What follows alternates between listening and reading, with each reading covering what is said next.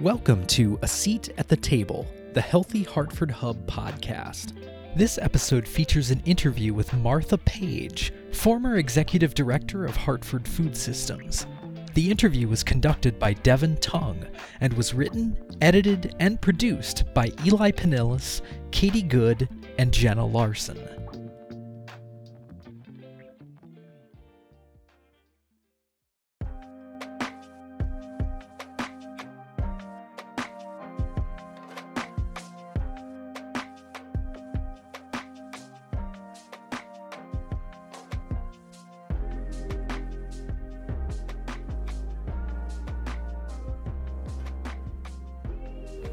Hello, and welcome to Rhetoric 125's podcast with Jenna, Eli, and Katie. We've partnered up with the Healthy Hartford Hub to spread awareness about their mission to build a grocery store in the north end of Hartford. In this podcast, you will learn about food insecurity and the importance of policy work with Martha Page, former executive director of Hartford Food System. Martha, would you mind starting us off by telling us about your work with Hartford Food System? The organization is going to be 44 years old in August. So it's been around for a long time. Um, I was just the third executive director, though, in all that time period. The first, the the founding executive director was there for about 26 years, um, and then we had another guy in there for five years or so, and then it was me. But I've been, I was associated with the organization as a board member. If we'd had term limits, I would have termed out. You know? but yeah. for a long time, we did not. Um, so I have been involved in the organization in one capacity or another for more than two decades, actually, well more than two decades. And so I've seen it evolve, but one of the, but I've also seen some of the things that have stayed consistent. Martha knows from her many years of experience how impactful it can be for a person or family to face struggles with food insecurity. She has given us a few definitions to help us better understand food insecurity and the problems that come along with it. While she is not currently one of the people struggling with this issue, she knows from her many years of work how complicated it can be. Um, well, it doesn't necessarily need to mean something specifically to me. There's very definite, like definitions around this. Uh, the yeah. government, for you know, forever, has defined food security and what you know and and what it means very basically is that at all times you have access to enough of the food that you want to eat to live a happy healthy life. And there are you know you can put lots more words around that. The you know when when the government the government tends to think about this from a perspective of lack so you have varying levels of food insecurity rather than levels of food security. Food security means that you're not that you you know pretty much at any time that you have and where your next meal is coming from.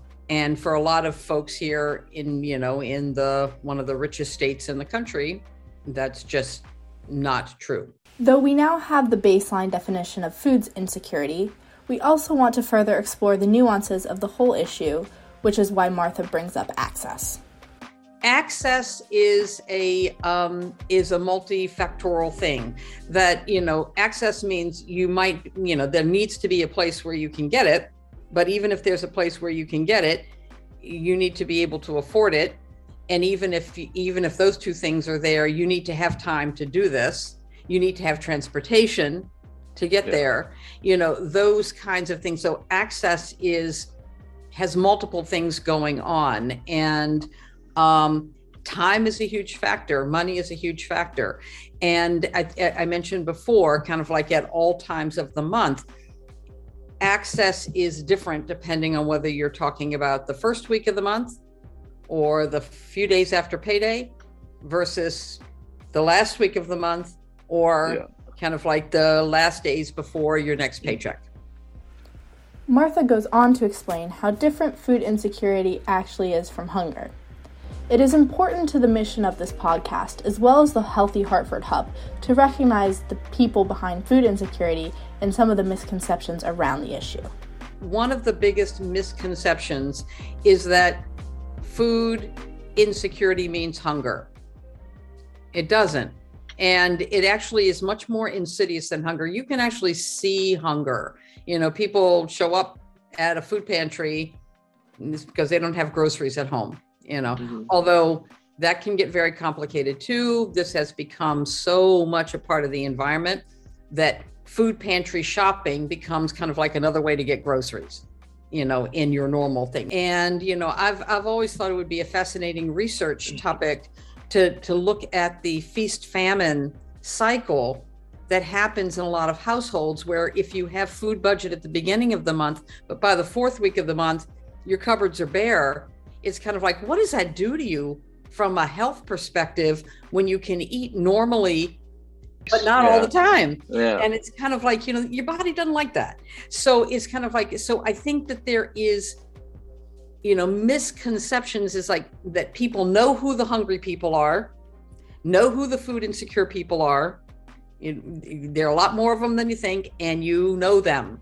You you know people who are food insecure. Um, yeah.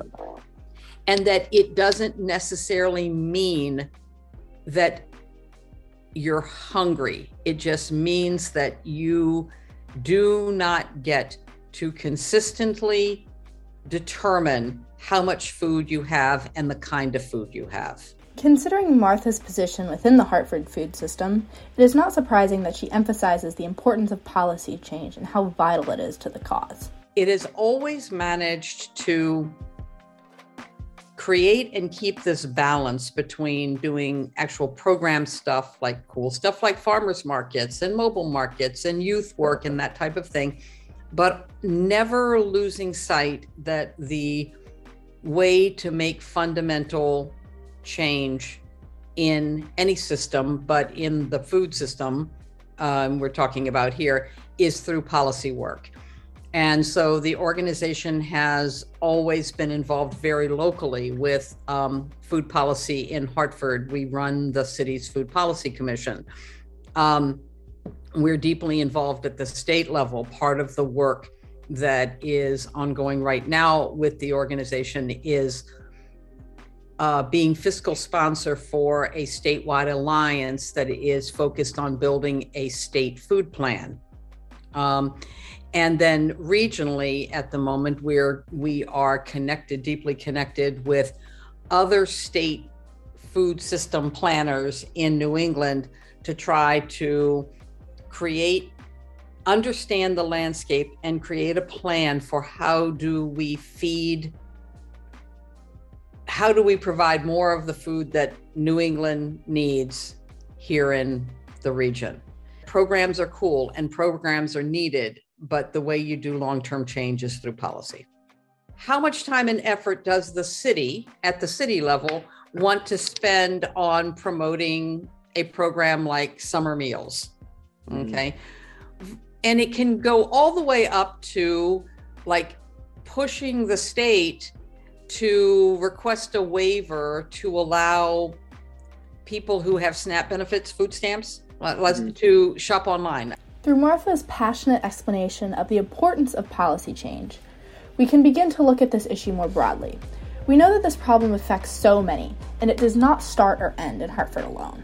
At the regional level, even bigger than that, is what is our policy? What what type of policy levers do we want to um, to exercise in order to increase the amount of food grown here that actually stays here. Um, an example of this, which is one of my favorite examples, it's you know Rhode Island has a lot of coastline, and they do a lot of they have a lot of fishing, a lot of a lot of fishing.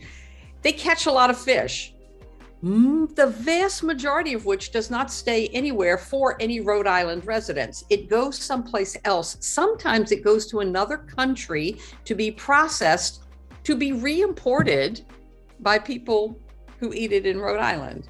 You know, so the idea of a of policy that would encourage production in Connecticut to stay in Connecticut or at least to stay in the region mm-hmm. is kind of like you know and and, and there's all sorts of things that accrue from that you know not only might it have an impact on improved food security for the region but it would certainly have an impact on increased revenue from food related businesses, which mm-hmm. also, you know, the biggest issue around food insecurity is not being able to afford to put food on the table when you want to.